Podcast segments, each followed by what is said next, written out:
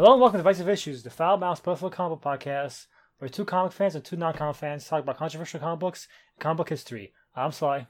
I'm Ryan. I'm Phil. And I'm Daryl, and I'm still having a crisis that you guys did not solve. Who am I? Last time on Divisive Issues, Deathstroke will totally beat up the, t- the Justice League guys. Oh, Dr. Light, how could you? You were supposed to be a good man. You built Mega Man. So we're doing the second half of Identity Crisis by Brad Meltzer and Rags Morales. If you haven't listened to the first episode, I recommend you do that. But if it's been mm-hmm. two weeks, like it definitely has for us, then quick recap is Elongated Man's wife Sue was murdered by some mystery assassin who is now targeting other members of the superhero community's f- supporting casts. And we have learned that in the 70s, the Justice League, after a horrible I guess there's no light way to put it, rape of the aforementioned Sue Dibney, they started mind wiping certain villains, like Dr. Light, who was the main mm-hmm. suspect, that now he, they, through the autopsy, they know he did not kill Sue. So, Who killed Sue? We don't Who know yet. Sue. so the and search and continues. who's hanging? Uh, Jane, Jane, Ja- Janet, Jean? Jean. Jean Loring, the Atom's ex-wife, is right now hanging by a noose, blindfolded on her door after she called him for help by our mystery assassin. Yeah. And thus begins issue four of Identity Crisis.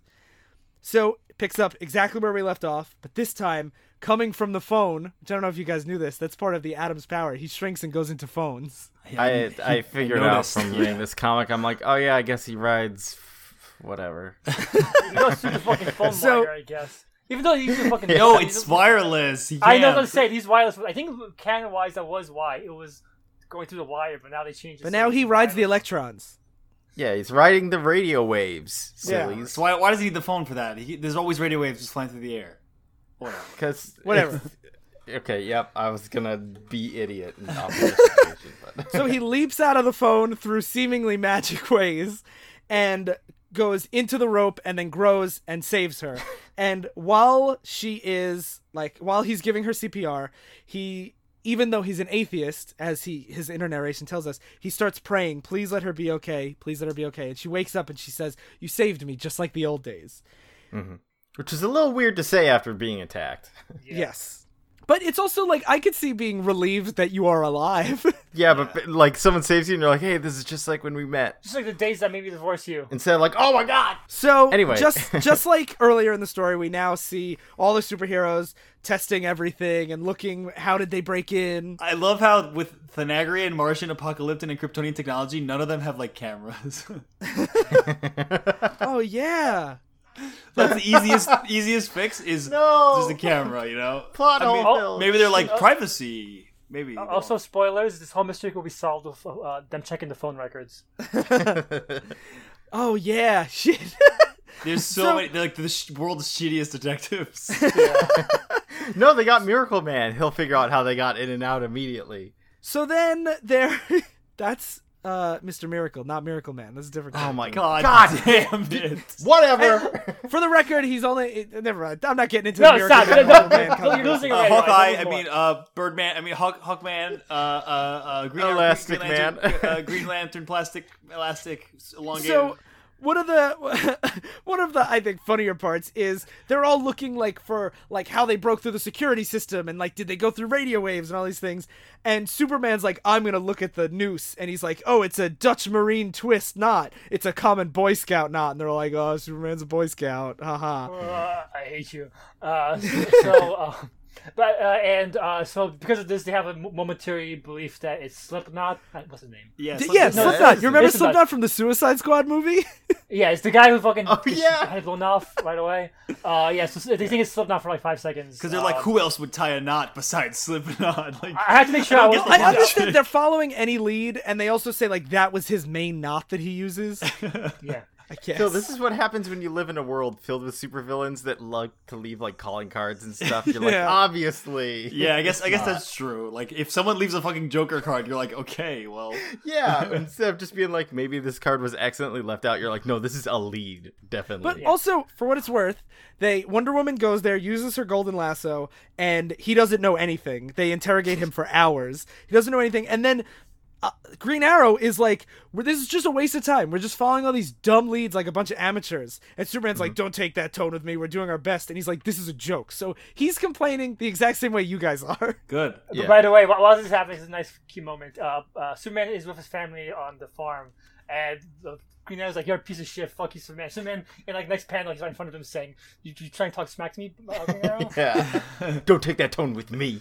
yeah. So then we also get a a bunch of Is he of as fast as light too? Yeah, he is. Uh, uh, if you ever do the follow-up to the story, there's a key point where somebody has to distract him. So they, they leave a nuclear bomb that can blow up like the entire galaxy, and Superman, so they- Superman has to be distracted for like two seconds by flying to the sun for the master plan to carry out. That's why there's the joke. Can Superman outrun the Flash? Yeah, uh, Flash would win, but that's besides the point. that's that's So- actually go speed of light, so that's different. yeah, Oh, I So- bet Flash wouldn't run into an. I mean, Superman wouldn't run into a knife. that's true. That's true. Yeah, Superman fucking is the winner. So we also get some insight into the villains now. The rumor about Doctor Light being mind wiped and lobotomized is starting to spread because Doctor Light got away and started telling everyone. So the villains are now saying like, Yeah, it's not a rumor. He's like, I got mine wiped by them, and they're gonna. They probably do it to you guys too.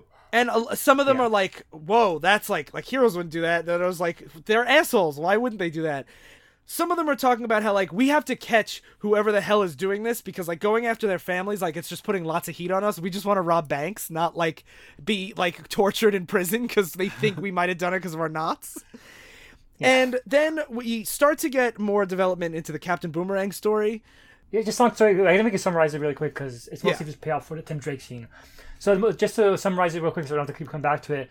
The uh, arc for uh, uh, Boomerang meets up with his son, like he's- Yeah, like, so Captain. Boomerang had an illegitimate son that like the National Enquirer just broke. So Yeah. he, he tracked him down and he's trying to like reconnect with him. Yeah, and they, they have like bonding moments. Like uh, Boomerang shows him how to throw a boomerang stuff like that. And through this process, you also learn that this new uh, uh, son actually has super speed too. So he's actually uh, could be actually deadly, unlike uh, current boomerang. He can throw boomerangs at super speed, and not just Not just throw boomerangs. yeah. So Yeah. um, I like that this is- is genetic throwing boomerangs. Because even asks him, he's never met this kid before in his life, and he's like, he's like, I, I throw boomerangs too, you know. And he's like, oh wow, son, like, You're my son, and, and and it's important because he wants uh, to know that Boomerang wants to impress his son because he's, he's a loser trying to get a job with the calculator. Calculator's like, no one wants to hire you. You're washed up, and he's like, please give me a job. I want to make my son proud, basically. Yeah.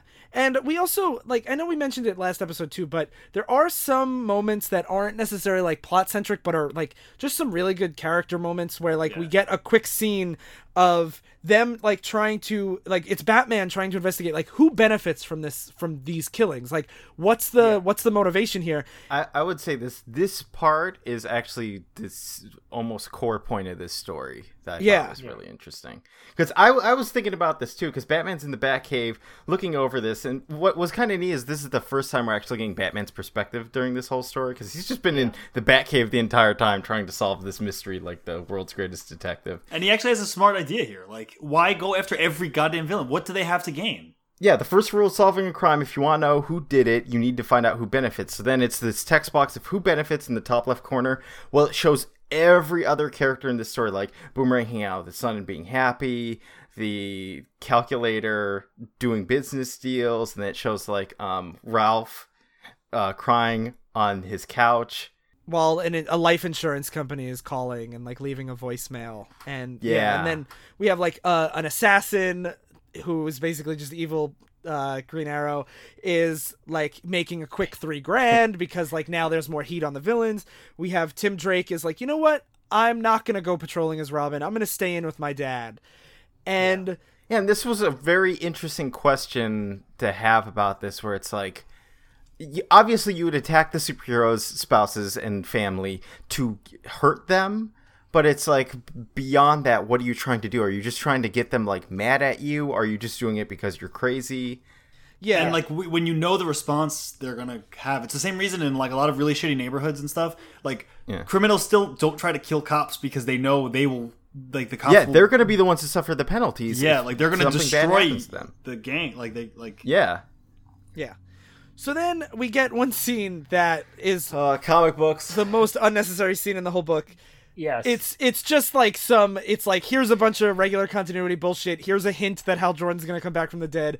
Really doesn't Remember add we anything. mentioned if, if you if you watch our Green Lantern episode, we- Watch? We talk about if you li- listen to our Green Lantern episode, uh, we talk about how Green Lantern was a weird ghost thing in. Um, And since he's a ghost, he's like you know because you're a ghost. You, you, like talk to God or something. But and he, he's like he obeys he obeys ghost laws, so he's like, I can't tell you though. yeah, so Hal Jordan's like, uh, God says that he doesn't want you to know, so it's up to God's will. Sorry. the bi- the biggest reason why I hate this scene is because this whole scene, this whole book is about like dealing with death and grief and like the lengths that it drives people, how like they break their moral codes and everything. And then when you just like are just reminded like, hey, comic book heroes come back as ghosts sometimes, where you could just go talk to them whenever you want, kind of undermines the whole theme to me. Yeah, because th- this so much of this is about loss and losing someone and the pain Yeah. of that. And then here you have a scene where you have two best friends, one which lost the other. He just goes to his grave and it's like, "Hey, what's up? Can you tell me who did this?" And he's like, "No, I can't. Anyway, I'll be back soon." Ha, nudge, nudge, wink, wink. I have a it's feeling really that this was an editorially mandated scene where they were like, Hal Jordan's about to come back from the dead. We gotta h- tease that in this event because I think he came back later this year. I hate the way they tease it too, because uh, so Green Lantern goes to uh, Hal Jordan's grave, like Hal Jordan is a, jo- a ghost, and so Green Arrow's like, "When are you really coming back, Hal?" And he's like, "Don't worry, I'm gonna come back soon." Death doesn't mean anything in DC, basically. I'm like, that's a good thing to introduce into this story about death and Yeah, and like this scene, like would be like I would like this scene in a Green Arrow book almost, where it's like you know like Ollie is kind of like you Lighter tone. Yeah, yeah, exactly, exactly. But here it's just like I have a feeling it's just DC being like you have to do this because whatever, it's comic books. That's Which what again, it's just against the theme of this, where it's like there's people actually suffering from losing loved ones. And here you're like, whatever, death doesn't matter in comic book land. Woohoo! And then uh, to correct Sly's uh, Oh, point from Lois last year, Lane gets we do get two pages narrated by a woman. Lois, Lois Lane. Lane. oh my it's- god, but this this whole scene's pointless too in the end. yeah. So Lois Lane just gets she's at work and she gets like an anonymous letter and she opens it and it says Lois, I know who your husband is. You're next. And the the S in husband has a super Superman logo in it, and that ends the issue. And we should note that I was saying scenes points in the end. We should note that the whole like first two issues were red herrings. The whole Dr. Light never shows up No, ever again. most almost all of this story doesn't make sense when you look at the ending. Like, mm. Yeah, it, it really there's there's a lot of purposeful red herrings to really make it like, who the hell? How is this happening? And then, and then the writers at the end were like, "Who the hell could have done this?" And they were like, "It's this person, I guess." it's I think it's it's a problem that I see in a lot of mystery stories where they over explain too much where like if we didn't have all the exposition about how good of a job they're doing investigating in the first couple crime scenes then I think the twist would work a lot better. But like that's the problem. Like mysteries they want to give you clues to guess with but like I I think it would work better if it was shorter because this issue is just like it's kind of pointless in the end because like Diana chases a dead end and then Yeah. like the whole Lois thing's pointless where it's like it's it's quicker if you go through it faster Yeah. or it makes Yeah. more sense rather than like Yeah. really elongating it. Uh, so the next issue opens with uh, the superheroes being we're sick and tired of tolerating this villain hub all of a sudden. Now we're, we're going to bust them in their hideout. And they beat up the, the villains. And now they're going around every, everywhere looking for villains saying, What do you know about this crime? And here we get around scene uh, Firestorm. who has not Uh, been in the book like at all except yeah, for in the he- background Yes. Did I? De- Deadshot shoots himself in the throat. Oh yeah, to, to to to get Green Lantern's Yeah. force field around him down. Oh, it's Green going to Lantern's get like, oh my god, you shot yourself in the throat, and the dead shot. So what happens him. is uh, uh, Green Lantern chops him in the box. So Deadshot shoots the box and it ricochets around and hits him in the neck. And Green Lantern's like, "What the fuck are you doing?" He tries to help him, and it turns out it was like, "Ah, I got you. I, my shot myself in the throat to escape." Yeah, and so Superman just flies in, and Deadshot runs into him, and that's how he gets taken It's out. so stupid. But I do like the, I do like the scene, the panels of uh, ev the, them squeezing all the villains. Like you see every DC superhero asking, like, "What do you know?" This is this is exactly what we were talking about, where it's like if villains beating up on like superhero spouses, like this is going to be bad for villains. Yeah, like all these guys Yeah. have like black eyes and they're beaten up. Yeah, beaten badly. Yeah, then have then uh, so like we said, Firestorm is not a character, but and he was an established character for like at least twenty years before this. Yeah. and. Uh, but the editors were like, Firestorm has to die in the story. But and the editors like, have a "Well, tendency to give writers of events like a list of characters they can kill and they're like you got to pick three or four of them you got to kill some Yeah, and And I also mean, like so- how the, the the way that he dies too. Who is Justin? Just He's the guy with the sword. They're like, Oh yeah, going there's a, black silhouette named Justin. It's great, lazy design. No, no, no. Justin's the not the silhouette. The silhouette is Oh. Yeah, Okay. Shining. That's Shining Knight. He's a Golden Age character. He's from the Seven Soldiers of Victory. I did not know he was in this book. I didn't even know he was in this decade. Yeah, he takes Justin's sword, and I guess he's never encountered sword before because this guy, this guy who's literally a nuclear reactor, gets beaten by sword. see, I was thinking maybe it's like a magic sword because I'm like, why would you have a nuclear reactor flying around if one bullet can puncture him and blow him up? yeah, exactly. I thought the same thing. Because I was like, it has to be magic sword, right? It is a magic sword. It's that's. I think sword. he uses Excalibur. Oh, oh my god! okay, well, he also melts Excalibur by putting it in this guy. Oh yeah. And so yeah, so Firestorm is a nuclear man. He gets punctured and he explodes and dies. Has no impact on the plot whatsoever. That's, No, but what's interesting, I like this because like Yeah. He yeah he they're they're they're trying to squeeze these villains, but not all of them go well. And when he gets stabbed, he's like, I'm gonna. But okay, so And- say you're say you're say like this happened to Spider-Man. This is how Spider-Man died. Would you be like, this is a good this is a good thing? No, I'm not saying it's good that they killed him. I'm saying it ties into the theme of family because as he sacrifices himself to not kill other people, and he as he's flying away says, "Say goodbye to my dad and my family for me." But like, Yeah, you don't think it would make more which sense that sad. like you actually got to see his dad before him, or he was like an extra character before this? Well, yeah, yeah. is- Ob- yeah, yeah. Obviously, we, we want him incorporated into the story rather than like a s- two pages of him blowing up. Yeah, especially when I didn't know who, I didn't know his name. A, a lot of these deaths, I, I like. oh, We talk about uh b- bitching about these kind of deaths.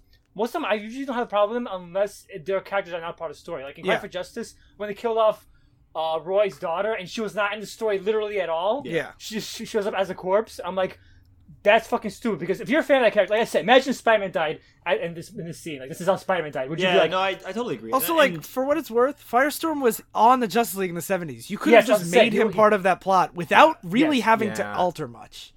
Yeah, you could have left out the whole Bolt storyline. yeah, yeah. or, or the fucking Deathstroke fight scene, or a lot I'm of- giving. Well, well, they need they wanted to have one big fight. I think. yeah, you gotta Yeah. have a fight. I'm scene. giving these scenes probably more credit to because Green Arrow narrates them, and I like his narration a lot. Like, Yeah. I think, Yeah, I He, think it's he fits like the, the, the noir style of the story. Yeah, he gives without, poignancy like, to them, saying like some losses happen during these raids and stuff like And- that. yeah, and like while he's flo- like he, even while, while he's going to explode, like he says, no one's there. No one there is a physicist, but they know what happens when you puncture a nuclear reactor. I always gave the kid crap, but he's a pro. Vixen said he didn't even hesitate, so he like he just sacrifices himself right away. And having Green Arrow's narration there Yeah. makes it work. But I understand like taking a ma- like a major character and just blowing him up from a sword. I, I mean, it's Excalibur, I guess, but I it might be. I don't know. I'm not But, caught like, up on my we're using fucking backstory night to lore. even give even give any credence. We're giving back. We're giving all the backstory we know to give any yeah, uh, nuance relevance to yeah. this. Yeah. because it is random. Just a guy gets stabbed by sword and explodes uh, out of context. But but then it goes to an actual meaningful exchange between characters. Yes. Oh yes, now uh, Ray and uh, the Atom goes to meet his wife after injury. So. I really like the way this is framed because it starts with it introduces them with the narration of Ray Palmer and Jean Loring, divorcees. Yeah, and then they start talk to talking and they realize that uh, they, they miss each other, they love each other, and uh, she's like, "I heard you uh, praying for me as I was dying. It was really sweet." And it ends with uh, narration: Jean Palmer and uh, Jean Palmer, Jean Loring and Ray Palmer, lovers, uh, as they em- kiss and embrace. Yeah, a- and it just like small stuff where it's he's he's all shrunk down looking at her, and she goes to scratch her neck, and he sees like the the bruise marks from the noose. So then he jumps into bed with her in his normal clothes instead of the Atom clothes. He jumps on top of the bed. He's like, he's like he jumps into under the covers with her or something like that. Like she's just, Oh, no, no, like, jumps on like- bed. Mm-hmm. yeah, jumps onto the bed. Yeah, yeah. So he's just to uh, comfort her on, while she's lying on the bed. Yeah, which again is strengthening this theme of where it's like you see these people getting closer together. Yes, and so speaking of it, things getting close, uh, characters getting close, close together. Uh, Tim Drake is like, I gotta go patrol. Uh, this this kill's on the loose. Sorry, Dad. And Jack's like, um, yeah, go on, go go on, son. But Tim's having He second basically thoughts. says like you should go. You know, you do a lot of good out there. Yeah, Jack's like, I, I'm proud of you, son. Go do it. Go. Well, he's also hero." like in, in the beginning, he's more like upset with this being like, Yeah. no one wants he's- their son yeah. to be Robin and hang out with Batman, who's so far like one Robin has already left because they hate him, and the other one has gotten murdered. died. Yeah, so it, it, it's a very uh, very natural progression. Uh, Jack is hesitant because his you know son is going to get maybe getting himself killed, but uh, he's proud of what he's doing. He's doing a lot of good, so he's like, "Go do it." Like I, I don't want, I don't like it, but you got to go do it. And Tim's like, "Thank you, Dad." He leaves, and then he gets uh, he gets a, a package uh, to addressed to him with the same uh, handwriting as one addressed to G, uh, not Jean Grey, uh, Lois Lane, uh, and has a, bo- a box, uh, a gun inside, saying "protect yourself," and, and a note saying "protect yourself." And so he calls out to And the R is in Robin font. yeah, so to clear, make it clear that I know who your son is. Uh, and uh, so Jack uh, calls Oracle saying, "I need help." And we mentioned like they have all these defenses, but uh, Boomerang breaks in through all the defenses. Well, I don't know if there's Uh, yeah. defenses uh, I don't think specifically so. around Robin's house. We know it's around um the other two, the Justice League wives' Because houses. at Okay, this point, he only very recently told him he was Robin. This is like a very new uh, uh, Okay. change in Robin's like solo book. So like they, I don't think that they have any defenses in the house. They say you have to request it too, specifically. But, uh, so, and, and, and Tim, but still, Tim just left, and like uh, Tim's like right outside, but it's taking forever to reach uh, Jack in time for Boomerang. This well, fat because fuck. he, he got the Batmobile with Batman. we know Batman floors it through the city. yeah. But yeah, but, but, but whatever. This fat fuck manages to uh, break into the house all, all the way and get to Jack. there's there's the two scenes when he goes to break in. It's a it's a double page, and it's Tim trying to call his dad and talk to his dad. This is my favorite part of the whole the seven issues and stuff, because he's basically like he's like, Dad, I'm gonna come. Don't worry, I'm gonna come save you. And his dad's like, Cool down, listen. I need you to. If anything goes wrong, it's not your fault. Please do not blame yourself for this. Which I really like, because there's, there's just so many comics always like The Uncle Ben, the Uncle Ben thing, where it's like, this is my fault. I did this. you kill family, yeah, to make the heroes feel bad and think back to whether or not they should be a good hero, but you never get it from like the victim's perspective of like like this stuff that I like that he knows that his son is Robin and also like he's like you should keep being Robin because this is a net benefit for Gotham. Because Jack Drake is written like a real character here. With mm-hmm. actual Yeah. like personality and motivations and desires. Whereas a lot of times when you kill supporting cast members, like we've seen in this book, they're just dead and the only thing that matters is the reaction. yeah. Yeah. yeah, whereas like here he gets to even say to him, "I love you, Tim. I love you just like your mother loves you." And he keeps it's- saying it's while he's behind the thing with the gun, he's like, "Just keep my boy safe, please keep him safe." Yeah. And Batman looks at at fucking Robin like, "Oh my god, not again." Yeah. Yeah. and the thing and at the same time this scene is also intercut with captain boomerang's son who is reading who is listening to a message on his answering machine and he, and it's just like it's me dad i got one last job that's going to put us back on the map I'm, your old man's going to make you proud and he's just like oh no and he's like don't worry i mean this is the real one you know we'll be taken seriously again It's crazy that he like he to, to me I'm like his job this job he gets hired for is to kill an unarmed man in his house like i mean they're No. villains but Yeah. don't don't they like rob banks and stuff Like- sometimes Calculator got a hit on on, on Jack Drake. Yeah. That's yeah And so as Captain Boomerang kicks down the door, you see both Tim Drake and Captain Boomerang's son both yelling dad at the same time. It's the same word bubble Yeah. that they're yelling. And then and then it cuts to the dumbest comic like this is such a comic book thing. I feel like this perfectly encapsulates my feelings on it where I'm like, this is such great character moments between like family, a father and a son, and then it cuts to just this big fat guy with boomerangs strapped on his chest. Yeah. And he's wearing a shirt that has boomerangs on it.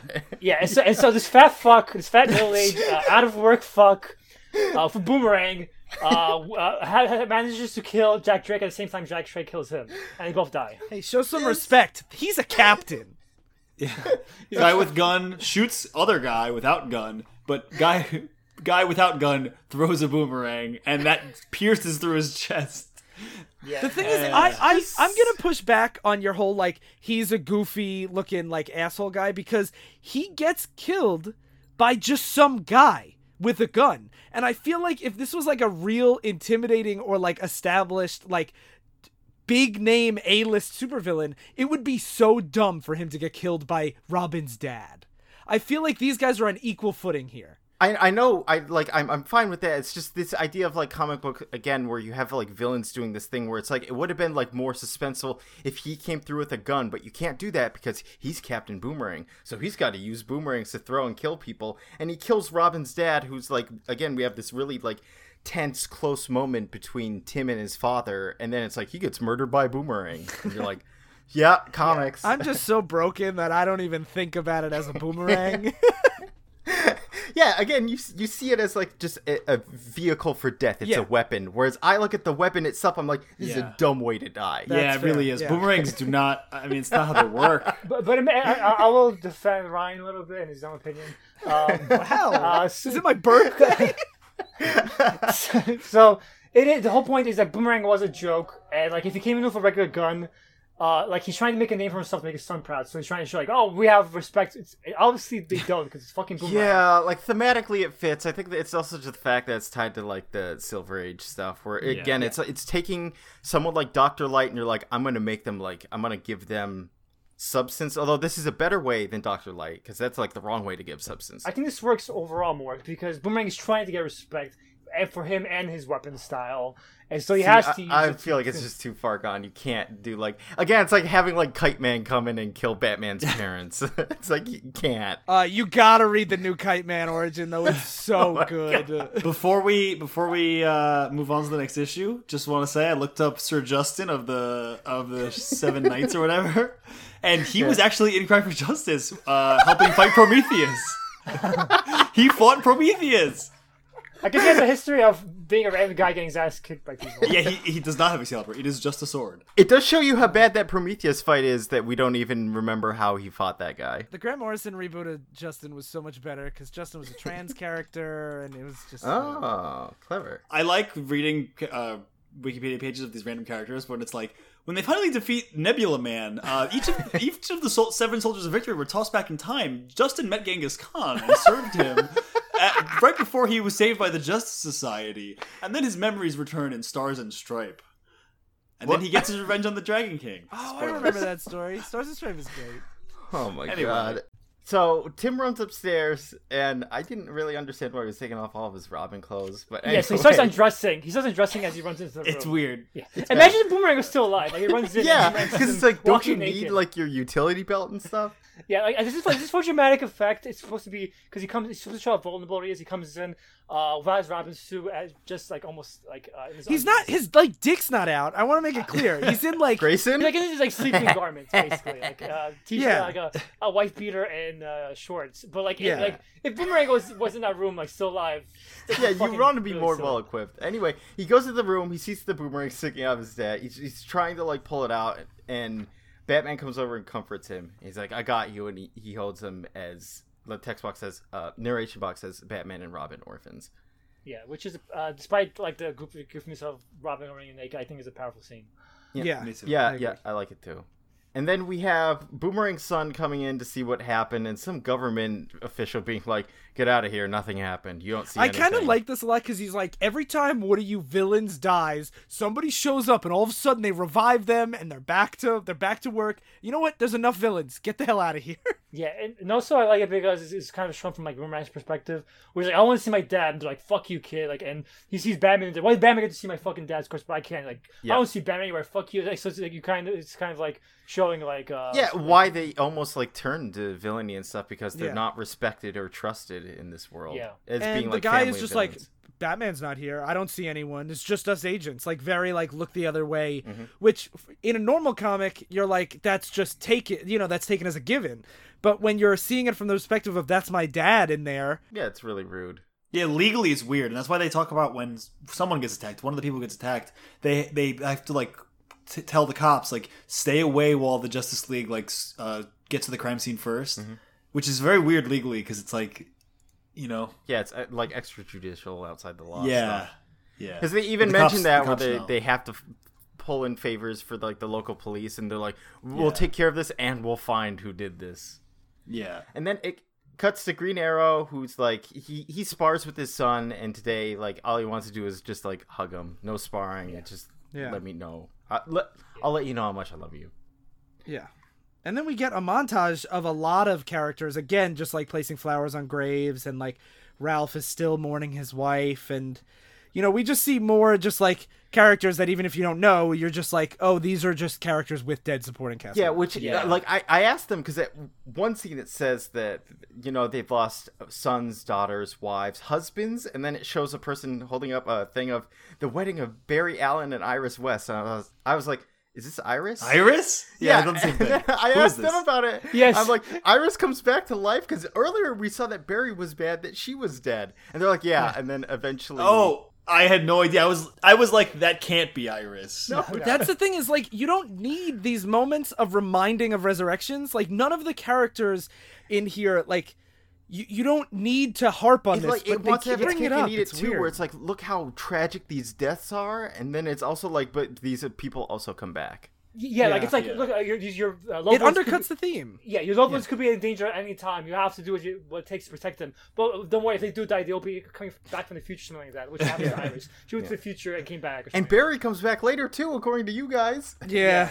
Oh my god. but then the rest of the but the rest of the page has it says mothers and it's Wonder Woman at the grave of her mother. And then and of course fathers. And you have a young Bruce Wayne with Alfred. And Alfred says I'm sorry Master Bruce. Then you have Bruce Wayne with Dick Grayson when his parents dies. And he says I'm sorry Dick. And then now at Jack Drake's funeral Bruce saying I'm sorry Tim. And I think that like one two three is a really effective way to end the eh, scene. yeah. Mm-hmm. The structure of the whole of the whole Well, comic. it goes it goes on like a little f- further, and it shows like the the villains, like uh, Captain Cold or whatever his name is. yeah you got it Okay, here we go. I'm sorry, Captain Boomerang and Captain Cold. I didn't realize they're both captains. they have military records. that he's learning about his his friend died, and you get an especially sad scene. This is the last time he's in the story of Captain Boomerang's son holding up the the newspaper to his grave and saying, "Front page, Dad, just like you wanted." Uh, he's not not the last time he's in the story. He shows up later and he's like, I have super speed and boomerangs. What you guys want? Oh, He does. Okay. yeah he does, then he becomes a member of the Flash's book and Yeah. like is part of the Rogues yeah, so a lot, a lot of this is like for a lot of events is uh, it, uh, it ends like here, like with Tim Drake. Last scene of Tim Drake, last scene of the Son, the Boomerang Son. Uh, last scene of Dr. Light. Dr. Light is in his uh, uh, home base, being like, I can't wait to Yeah, do he's evil things. thinking now. up some evil plan. Uh, he goes to Washington D.C. and tries to kill all the Teen Titans. That's what he does next. And the Teen Titans beat his ass too. So like, yeah, they beat the shit out of him. yeah, I'm sick of Dr. Light being beaten up by Teen Titans. Let's have him be serious now. And now he raised people on top of being uh, beaten up by Teen Titans. Good uh, character development. So then Green Arrow's on top of a roof and Flash shows up and th- we get like a dumping of Deathstroke being like, I'm gonna get you, leaving you Yeah, like he a leaves like a mask or note, something. note, note of his mask saying, "This is yours. We're not done yet." With uh, Green Arrow's arrow. Yeah, more tough guy posturing. But then Green Arrow ends up talking to Flash about like, because Wally is like, how come? It's because Doctor Light had that the Flash he emitted his light that allowed them to see the scene of what was going yeah, on. That's a dumb thing. And And yeah, and. Batman was there. So then Wally's like, "You didn't tell me Batman was there the first time. What happened? Like, what did he decide? What what was his reaction?" And he reveals that as they were uh, mind wiping him, Batman had left, and then he shows back up and he's like, "Oh hey guys, I forgot my." And then, oh no, he, Yeah, no, he, sho- well, no, he, shows says he came help. back because it was Sue. Yeah, to, to check on stuff. Okay, it's not silly. Okay, We've been about how they left for a cleanup. So Batman came It's to like the fight. most human thing Batman's ever done. He came back Yeah, to like actually, support his friend, and they're like, "Fuck you, Batman." Yeah, well, he he starts getting mad because they're being mean to a villain and mind But, wiping but, but, him. but, first thing to see, first thing to see. They're so, lobotomizing him. Bat- Batman, Ba- Batman leaves during after the fight. He comes back with the teleporter saying, "Oh, it's so I gotta stay for this." And he's like, "Oh, you're tel- you're bi- brain wiping him." And he starts charging at them, saying, "Stop brain wash him." motherfuckers." And then we get what would actually happen, which is the magic lady just stops him in place. Just Well, the thing him. that I like about this a lot is Ollie like says to Wally, he's like, "It's Batman.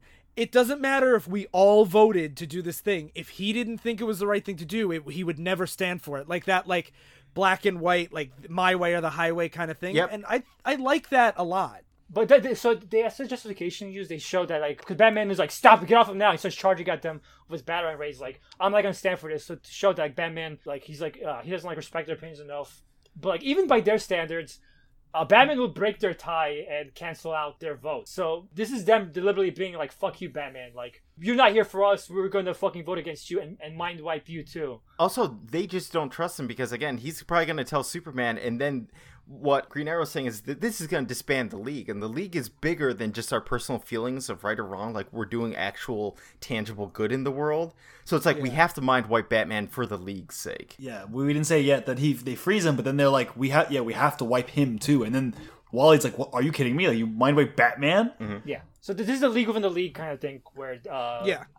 Uh, that really comes to fruition where they view their group thing uh, as more necessary to save the league than Batman's self righteousness and Superman's self righteousness. So they're gonna mind wipe Batman so he forgets all this all. Yeah, I like Green Arrow points out. It's like, haven't you learned anything? You know, we keep our own secrets by wearing the mask themselves because we have to protect our wife, our parents, our children. It's because all these villains are animals. He calls them.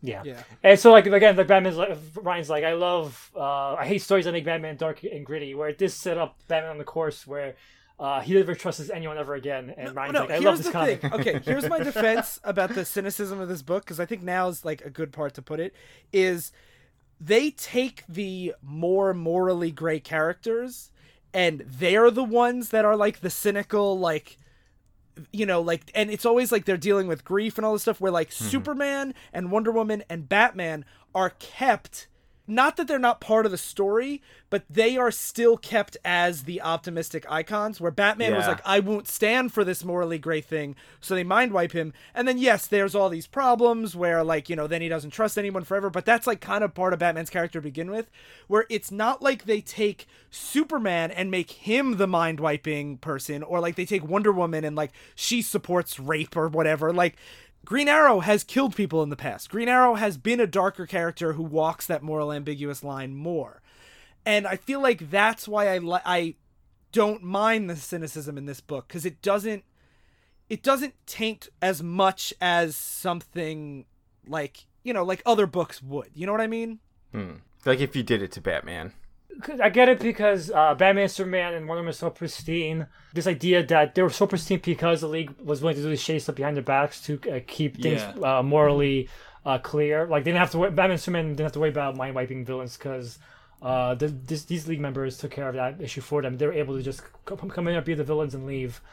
Uh, but it, this does lead to a story called the Crisis where it is all about how no one trusts, no, no one's inspired by Batman, Superman, and Wonder Woman anymore. I was gonna say this leads into like the weird thing with the Alan Moore stuff, where it's like, are you judging a story by what it helped to create down the road?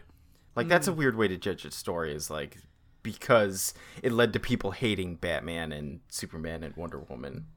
I don't necessarily knock this story for it. Here's why I, I would comment against that argument because this is setting up status. This is the whole point. Of this is set up status quo. That's why Doctor Light. If you s- if you look at by itself, then this, flaws get am- amplified more because then what? Doc, what's the point of Doctor Light? The whole point of Doctor Light is to set up stories later on. Whole point of Kid Boomerang is to set up stories later on. Whole point of Yeah, Tuesday is to set up stories which later on. which Like, I think is like the dumb stuff of this story is like them having Yeah, to be think like this fair. the comic book stuff, like with Hal being like, "I'm gonna come back." It's like this, this is unnecessary. But that's the problem with the event stories because that's why I always have a problem. Uh, event stories, as, as a structure as a whole, always have these problems, which is why I don't. I Yeah. can't Yeah, story. I think that's structure fair. to begin with.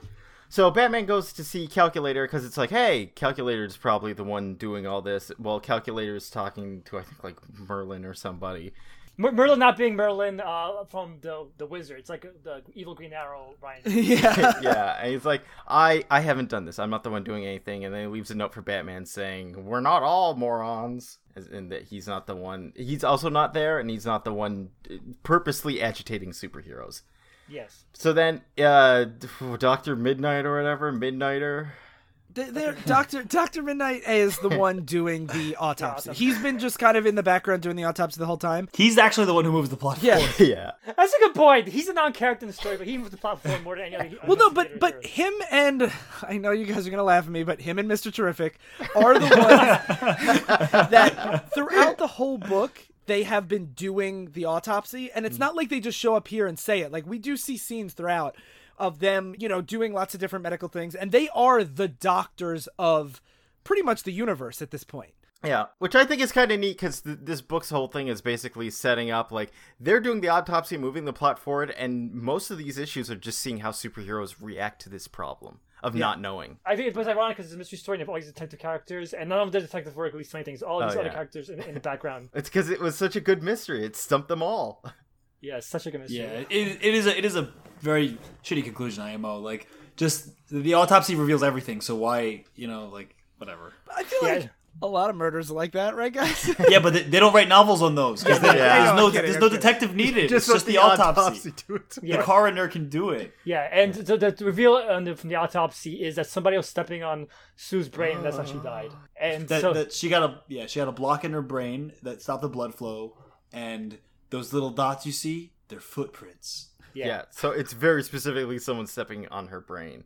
And so that means it's who shrinks on people's brains. Who did I set up as a guy who shrinks and steps up on people's brains? So it leads to Ray the, Palmer. cliffhanger, the cliffhanger of the episode of Jean sitting in bed reading like a thing, and she's like, "I can't believe it was Captain Boomerang that like tried to kill them, and who killed Sue?" And then it shows the Atom like looking smug in the mirror, like, "Why are you so surprised? He's been trying to kill us for years."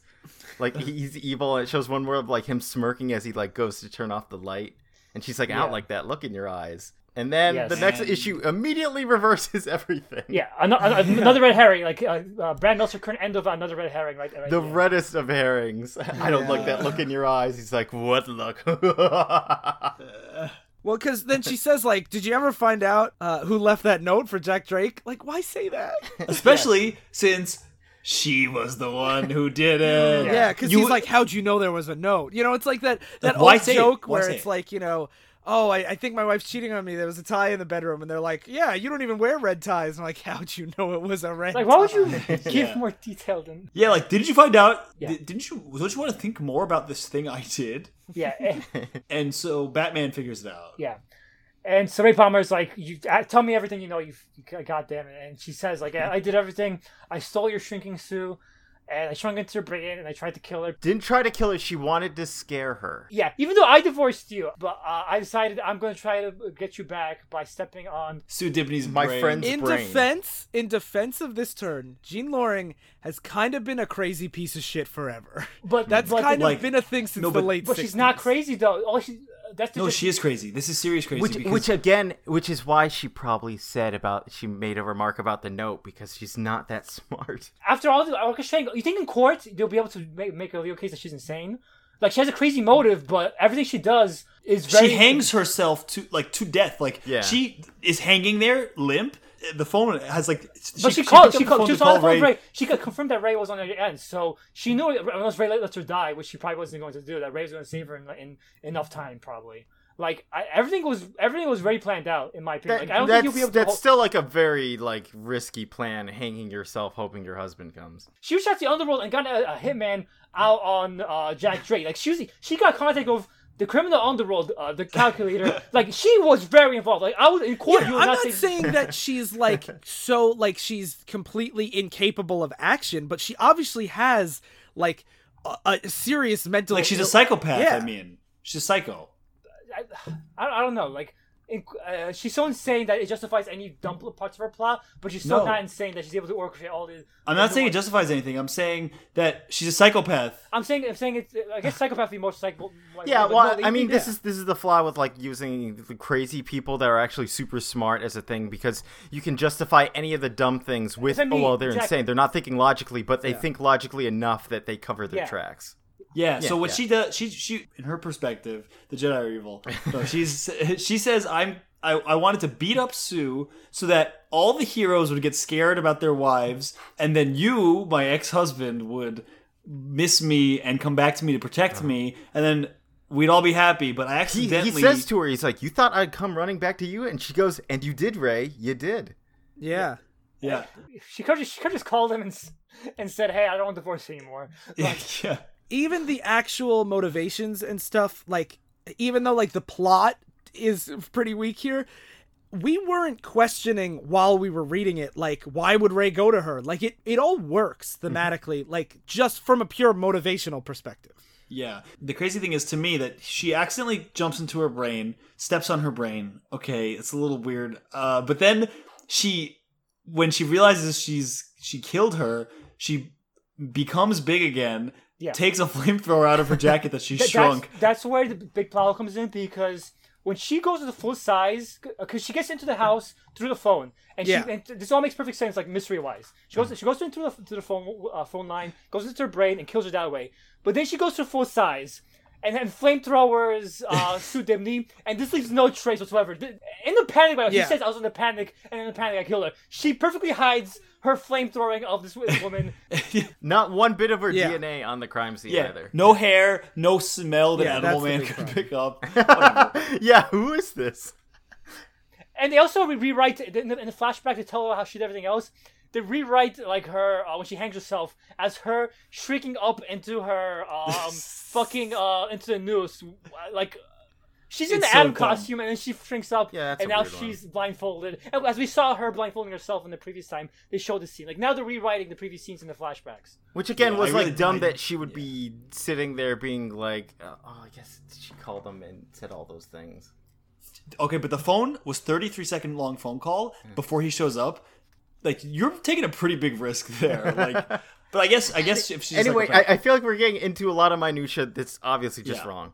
Because the Yeah, big yeah, thing this- is she this- she was doing all this Yeah. thing, and Atom's realizing for once a week, Bruce has been asking the same question over and over. The only question we couldn't answer: who benefits? And as it's saying this, it's showing that it's like Clark with Lois, and it's showing the Adam with her, and then it shows Tim Drake with his father, and it's basically who benefits from like all the all these crimes is the people that are still alive from the family which is why she was Yeah, doing all these things and that's why alive, she set up Tim Drake's dad is because she gave she sent the gun there because she purposely hired a bad superhero uh, v- villain Captain Boomerang She had the same concept, misconception you guys did. The Captain Yep. Captain Boomerang's just a joke, Yeah. and he'll just What- get shot. What's killed. crazy is like you're still hiring a supervillain to kill someone. Like Yeah. like that's she gave him a heads presumably up. like presumably if I hired some a random guy on the street to kill Daryl and I gave him a gun, I have to expect that Daryl is probably going to get shot Yeah. in this, right? which again she's not thinking Clearly. Well. I mean, at that that I feel like is more justified where she's a psychopath that will do anything to get you know for Ray to feel like he needs to protect her. Mm-hmm. But like, because that like isn't a plot hole. It might not be enough motivation for you, but I feel like Yeah, it's it's no, less of a plot hole than like how come she doesn't have footprints in Sue's house. I agree. It's not a plot hole. It's just like it's like really. I, I feel like it's insane lazy, to lazy to be like, oh, everything that makes sense, no sense is she's crazy. Everything that doesn't make doesn't make sense because she's really smart. I, I think that's like the worst of both worlds. for me i i actually really like this twist and i really enjoy this because like it, i think execution wise it leaves like a lot to be desired and it makes like everything in the past looked really dumb like all the comic stuff of like having mr miracle come in there to investigate and the metal guys and animal man it's like for her to flawlessly do this twice is really dumb especially when it's like it's clear she's not thinking reasonably like she would Yeah. have to leave something behind Yeah, that's what I but think. um why I like it is this is it was such an inversion on like what I expected out of a superhero comic where again it's not a villain. It's literally an, an ex-wife that just wanted her husband back and the lengths she went to to stage this this kind of like struggle there was not one fight in this last issue which Yeah. I was Yeah. not ready for for like comic like the big fight is the Deathstroke fight that's it Yep, yep. Yeah. Yeah. That's why I, I completely agree, Daryl. That's why I give this book a pass a lot and say like overall I like it despite the flaws we said, is because even though like you said the plot wise it doesn't really work as well, the motivation is really, really interesting to me.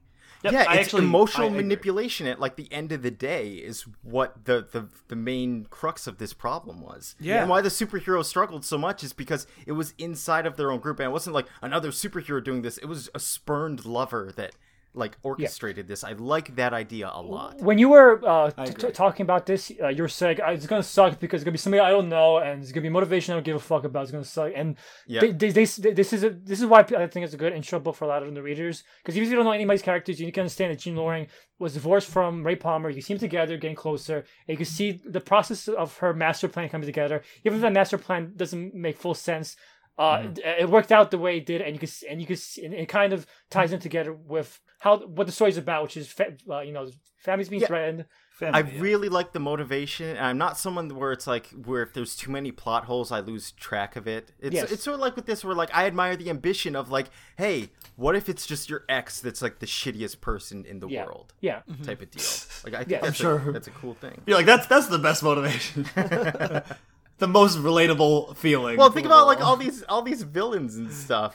It- It's important to Yeah, note yeah, for- like, when, we're talking about plot holes, a lot of times plot holes, uh, like obviously there's limits to everyone when the plot hole bogs down. yeah, like when it bothers you. Yeah, when when, when it, the story just becomes like anything the writer decides happens, nothing has to make sense. Now you're just fucking making up shit as you go along, and Mm-hmm. also, but there's still where this, this story's full of plot holes, but it's still like the central theme of it, and motivation enough that I will tolerate it, just because this payoff was clever enough that um, I appreciate the thought that went into it. Yeah, and there's enough plot holes that where it's like I don't even ha- I, I I don't consider the plot with this being because obviously there's a lot of issues here. Yeah. But it's like I I still I just admire it because again like especially because I didn't pre- see it coming. Yeah, And one of the things I, I really like about the story too is more so than most comic book events, I feel like this book elevates a lot of characters that they were doing like nothing with. Like the Atom was not really like in anything at this point. Like Firestorm Yeah. right now. Yeah, like Firestorm. But like I mean like like Elongated Man was in a couple miniseries, but like he was not part of the main universe. And like yeah, I like it really sucks that uh you know like killed everything that happens his to wife. Sue. Yeah, and I don't like that at all. But like the fact that this is mostly about Green Arrow and Kyle, whose book was like about to end, Wally, Oh, Wally. and Wally more so, yeah. yeah, and the and Ray, like that to me is really really interesting because it's not like most events which are like Captain America, Iron Man, and Thor, or you know Superman, Batman, and Wonder Woman. Like I like that this is. That's why I say it's like a quieter event. And also important to know, uh, because you like a lot of events where they have like a mishmash of characters, like a bunch of B-listers. One problem I have a lot of those events is that it doesn't feel natural. Uh, like it feels like why these characters together, like in Countdown or some stories like that, where Yeah. it feels like it could be a random. And they picked up a hat, like which characters are gonna be focused on this event. But here it's a very natural fit because it's all the uh, neglected characters from an iconic team, and the point is that they were neglect. They were the the ones that are really keeping the team together behind the scenes. Yeah, and no one was paying attention to what they were doing. Yes, and so it was a very, was a very clever way to use that. Uh, like, the, like despite all the flaws, there's a lot of clever things going on with the themes that make the story worthwhile. I agree, and I I, I want to wrap it up because I think it, it, even the ending does like the the way they wrap up all the storylines is pretty genuine feeling. I will say, it's kind of, I will say, just to make fun of the story, the plot for one point. Uh, so Ray sends her to Ar sends he goes he Yeah, wait, I, I want to read this line. She says, "What are you gonna do? Punch me in the jaw? Take take me to the cops and lock me away? You can't just throw me in some cell and toss the key." I'm and your the next wife, frame Ray. Next panel, he do, he does that. He takes her to Arkham Asylum. He admits her into Arkham Asylum without telling anyone else. Which is the worst place! Arkham is a terrible place! She has no powers. Are there not any other like mental hospitals right. in this And world? she doesn't have to do a trial to prove that she's insane. She just your husband can admit you, say, "Hey, yo, my wife's totally crazy." You can just admit your wife to Arkham, and they'll take Well, her. he just might have how like a- shitty Arkham is. They're like, yeah, we'll he has her. like a Go connection ahead. or something. Yeah. And Like- they say there's still paperwork. Where are you going? And he says, just take care of my wife. He doesn't even finish the paperwork. They just take his word on it. Your wife's crazy, sure, and they just lock her up. Yeah, lock her away forever. He does, for what it's worth, though. Ray not only has a history, and also it happens here, of every time something really terrible happens, he has a complete nervous breakdown, and that's what happens Yeah, here. he does. He, he, he shrinks down and like he's like, "I want to go away," and just vanishes. He shrinks down for just a little behind the scenes for another story. He shrinks down and it finds a way to travel the multiverse and goes to a universe where him and Jean are together. And he waits until a Ray Palmer dies and he just takes his place. Yeah. What? Wow, that is. oh, That Yeah. is something. Uh, well, so the, the we get a lot of Green Arrow narration for the end of this, and they say, you know, we all go on with our lives, but you know, because we're this, we do, this is life. And what's also really fucked up is you see the National Enquirer, and the headline is Atom's wife tortured by inmates. So like, like I- it's really fucked up because she's not like a supervillain; she is a murderer. She should be in jail, but not like Arkham Asylum. Anyway, You have to prove she's fucking insane first of all in court. Like, yeah. and if I, this is when Firebird, this is when Firebird quits. By the way, saying "fuck the superhero shit," it's too fucked up. Like, Yep. Probably a good move. yeah. Yeah, we see a lot of the families together. Green Arrow and his son. Yeah, Clark holding hands with his mom out in the cornfield. Tim crying over his dad, and I th- My I- favorites, just a real quick thing of Mr. Miracle going, uh, microscopic, huh? No, it make no, it makes perfect sense. Like he's saying to the reader, don't think about, don't think about how it happened. No, I like, I checked it, and like the story works out. But uh, Mr. Mr. Terrific does have a scene here because in the background he's like, "I'm not going to be a superhero anymore." Mr. Terrific's a dumb name. Then, then he's like, "All this inspired me to be a superhero again." Somehow throughout this mo- throughout all this, I'm That's not inspired. Mr. To- Terrific. That's Black Lightning, dude. Yeah. well, racist sly strikes again. Anything more pointless? What the fuck? Is, what the fuck point is Black Lightning's plot here? He just says like, he, I, he was in the very first page talking to what's her name, Katana, and he's like, "Oh, I'm Zatanna, something." right? Kat- No, no, Katana. Zatanna's the magician. Katana. God damn it! all right, never mind. Black Lightning's here because he was fully retired. He was actually the Secretary of Education for the government at this point. Wow. And uh, after this story, he unretires because uh, Meltzer wanted to use him when he took over Justice League. All right, in my defense of my racism, if we're keeping this in, in my defense of my racism, I thought because uh, Mr. Terrific was was the autopsy guy that that they actually had a subplot here, but no, Mister Terrific has no subplot here whatsoever. No, It's- yeah, Yeah. It's it's it's a subplot from issue one. I also like this uh, Arthur Miller quote. If you're talking about this being the end of like funny DC, where they say an era can be said to end when its basic illusions are exhausted. If this is supposed to be like a fresh start for DC, that's grittier and darker and more whatever. Uh, I think it works well. And we also see Green Arrow and uh, the Flash talking again, and he's again saying like, Did "You you say shouldn't the have done Flash because you couldn't remember his name? Yes, I, I was like, I don't want to fucking get made fun of for saying Barry or Wally, whatever. uh, he's like, you really shouldn't have done that to Batman. You like, you ruined it. And he's like, no. Green Arrow says the League endures. Like that's what it's designed to do. The League is still here, and that's what's most important. And then, like you said, we have a lot of scenes of like Clark with his his mom, the Justice League, debating over and who's Wally go after- asks, uh, first he like goes, "Hey, you know, if you're around," and he's like, "I'm not joining your fucking Justice League anymore. I'm retired or whatever. I'm a reserve member." And while he's like, "No, like, do you want to like get dinner or something? Like, you know, all of us together." And like that to me just sets up like that they're that this universe is now going to be more friends and less work friends. Like, you yeah, yeah, yeah, yep. And and we see them like talking about uh, the next mission they're going to go on, and Bruce looks happy, Bruce is not happy. He looks. He's, he, Bruce is in the cor- uh, Bruce is in the corner like sulking. Co- covered in shadow. Yeah. uh, And he's like, "Is there a problem, Wally?" Because Wally knows, and he's such a good detective. He's like, "Nothing I would say." He's like, "Say what you're thinking," and he just stares at him. Uh, and then the epilogue is sad. It's uh, it's elongated. Yeah. Man at home, Ralph. Just to give some context, before uh, I forget who says it, but a character's like, Ollie, Ollie says it to Ralph. He goes, "You should talk to your wife, even though she's not there. Like, she'll hear you." and so the final scene is him just uh, uh, Ralph by himself going to sleep and talking as if Sue's there, and Yeah, he's talking like saying, "Yeah, they're good." You know, tomorrow I'm having dinner with Wally and Kyle, and yeah, they're good boys. I got to tell you the story that uh, Wally told me. Then he lays down in bed. He tells her a joke, and he goes, Yeah. "Yeah, I know. You've probably heard it already." and then it ends with the uh, text saying Ralph and Sue Dibney, husband and wife. The end. Yeah, and it ends with him saying, "I love you too." Yeah. Yeah, And that's Identity Crisis. Wow. Would you guys read more? So two years later, Brad Meltzer did a full relaunch of Justice League and stayed on it for like two arcs. Would you guys read more of Brad Meltzer's Justice League? I would. See, I would only read it if it stays low key and it's more about like relationships between people because that's what I was super into with this whole thing is because this whole like series is about like what family means to you, the lengths you go to protect them. Like there's moral ambiguities in there and stuff. Whereas like if it's just like let's fight Deathstroke or like all the things with the villains wasn't interesting me and like the the the way the mystery resolves itself isn't strong enough to have me have faith that he can pull off like a really big type of story where it's like, oh man, this is crazy. I wonder what's going to happen next. Even though I felt that way here. It is a pretty divisive book, but his first arc Is it is issue? all about Red Tornado and if he's a an android or a human and what that means for him and his family. So hmm. like it's very if you like Identity Crisis, it's I think it's worth continuing. If you don't, it's not. You know, like one of those like if you like this style, I think it's very good, but not a lot of people like See, it. for me, it would have to be like, it would really have to focus on that, would be my it, hope. it Al- al- alter- alternative take. Would you want to see a next event that this ties into? what does this tie into? Uh, this eventually leads to when Batman finds out about what happened to him. Would you be? Oh. I, I would be interested in that Yeah. Yeah. Because that, that that was actually more than the mystery. Was the more interesting part to me was the like the mo- the, the idea that there's like a league within the league mind wiping people and like Yeah. whether or not that's justifiable. Like, you know, because in I- terms of the yeah, how, good. how they would deal with Now- that. would 'Cause you I- be more or less interested if you knew it was called Crisis of Conscience?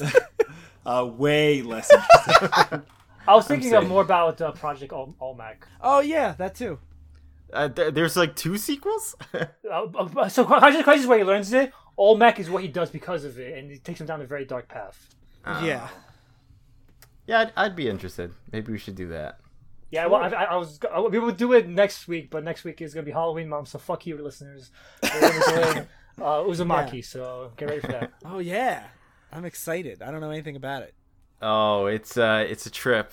There's a lot again, there's a lot of cool stories in it and there's a lot of weird stories in it. Cool. I'm excited. Okay, so that's it for Identity Crisis. I so actually I have one question for you, Slide. Did you like it more now Oh, or definitely.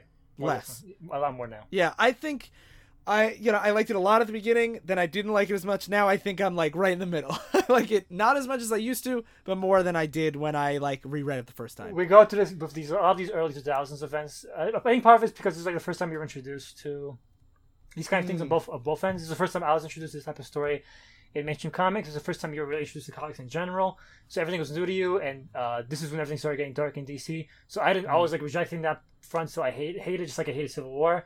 But then when I read it again, I was able to look at it more on its own merits, and I, I was able to appreciate the merits more. But while you you first were like, "This is so so great," then you're like, "I see the flaws." Then you're like, "But now I can kind of uh, accept it for its flaws," kind of thing. Yeah. Yeah, sometimes when you hold something in like really high regard or really low esteem, you can have like that whiplash effect where you're like, I I was actually looking at this or judging it too harshly or too kindly, mm-hmm. Yeah. like Mega Man X7. You, that can't be judged harshly enough. But like I said, I think this is better than almost. I, I can't think of a Marvel event this is better than. I mean, this is worse than. I like Secret Wars a lot, but that's besides the point. I haven't read Secret Wars, so maybe they- maybe they exist, but like generally, DC is better events than Marvel by long shot. yeah. Oh no, I would I would 100 Yeah, I wish Civil War 2 had more like personal moments. Yes, where exactly. It was people talking to each other rather than like a lot of like angry like them sitting at a table because even when green arrow and wally talk to each other in this it's not like they're like i'm gonna fight you over yeah, this." they're just chatting. I didn't realize how little fighting was in this until you guys pointed that out. But that's important to clarify because uh, Marvel events are all about like uh, getting big shit to happen and characters die and shit like that to happen. While DC always, a lot of times, it's a central writer over central vision, and like he gets he gets editorial mandates like Firestorm has to die, but a lot of times it's more focused and more uh, personal for that writer than uh, what happens in Marvel. a lot of are, you- are you telling me that mark millar doesn't have a central vision Well, uh, I have not respond to that. I, that. That's so insane. I have to say. All right. Anyway. yeah So, thank you guys for indulging us in a two-parter. And don't don't hesitate to shit on us for being hypocrites about this compared to uh, League of Extraordinary Gentlemen. Yeah, I would really love to hear everyone's opinions on Identity Crisis because it's a story that gets revisited all, a lot. And I have done a little bit of looking into the behind the scenes stuff, and apparently, editorial did not treat the more problematic elements well at all. So, I, if you have any more detail on that than like my c- cursory Twitter searching for it, definitely let me know because I'm always really interested in that kind of stuff. And uh, yeah. So also let us know what you think about two parters because we usually don't like them as much, but sometimes we feel like a story we really want to cover is worth it. So let us know about that in our Yes. Facebook group or a Discord. Yes, let us know if you want to do big events like this more often, like two parters, or uh, uh, stuff we're doing already, more like Yeah. small, short events. Uh, Yeah, stuff. and also check out the rest of the shows, the Flying Machine Network, flyingmachine.network. I would especially recommend Falling in Love Montage because they just had their 69th episode. nice. Yeah, and that's they revisited their one of their favorite movies, Dirty Dancing, with the sequel, Dirty Dancing Havana Nights. And I've never seen any Dirty Dancing movies, but people love them a lot. So, you know, the second one's not as good, but it's interesting. It's an interesting so discussion. you know So you know, I don't know. I like the do you, episodes do, you about do that you slide it into conversations people are having about something you don't know and you're like hey you know That's what I do. You know, I don't know, but you do. so inform me. So yeah, that's you know, check out all that stuff. It's good. You know. you know You know. So thank you all for listening to Divisive Issues. I've been admitted to a mental hospital because my husband recommended it. I've been uh, having multiple crises every couple years. I, well, I've been having an identity crisis trying to keep all these heroes' names straight. and i've been a fat man with boomerangs stepping on your brain Stay continuity. I give you the incredible flying machine.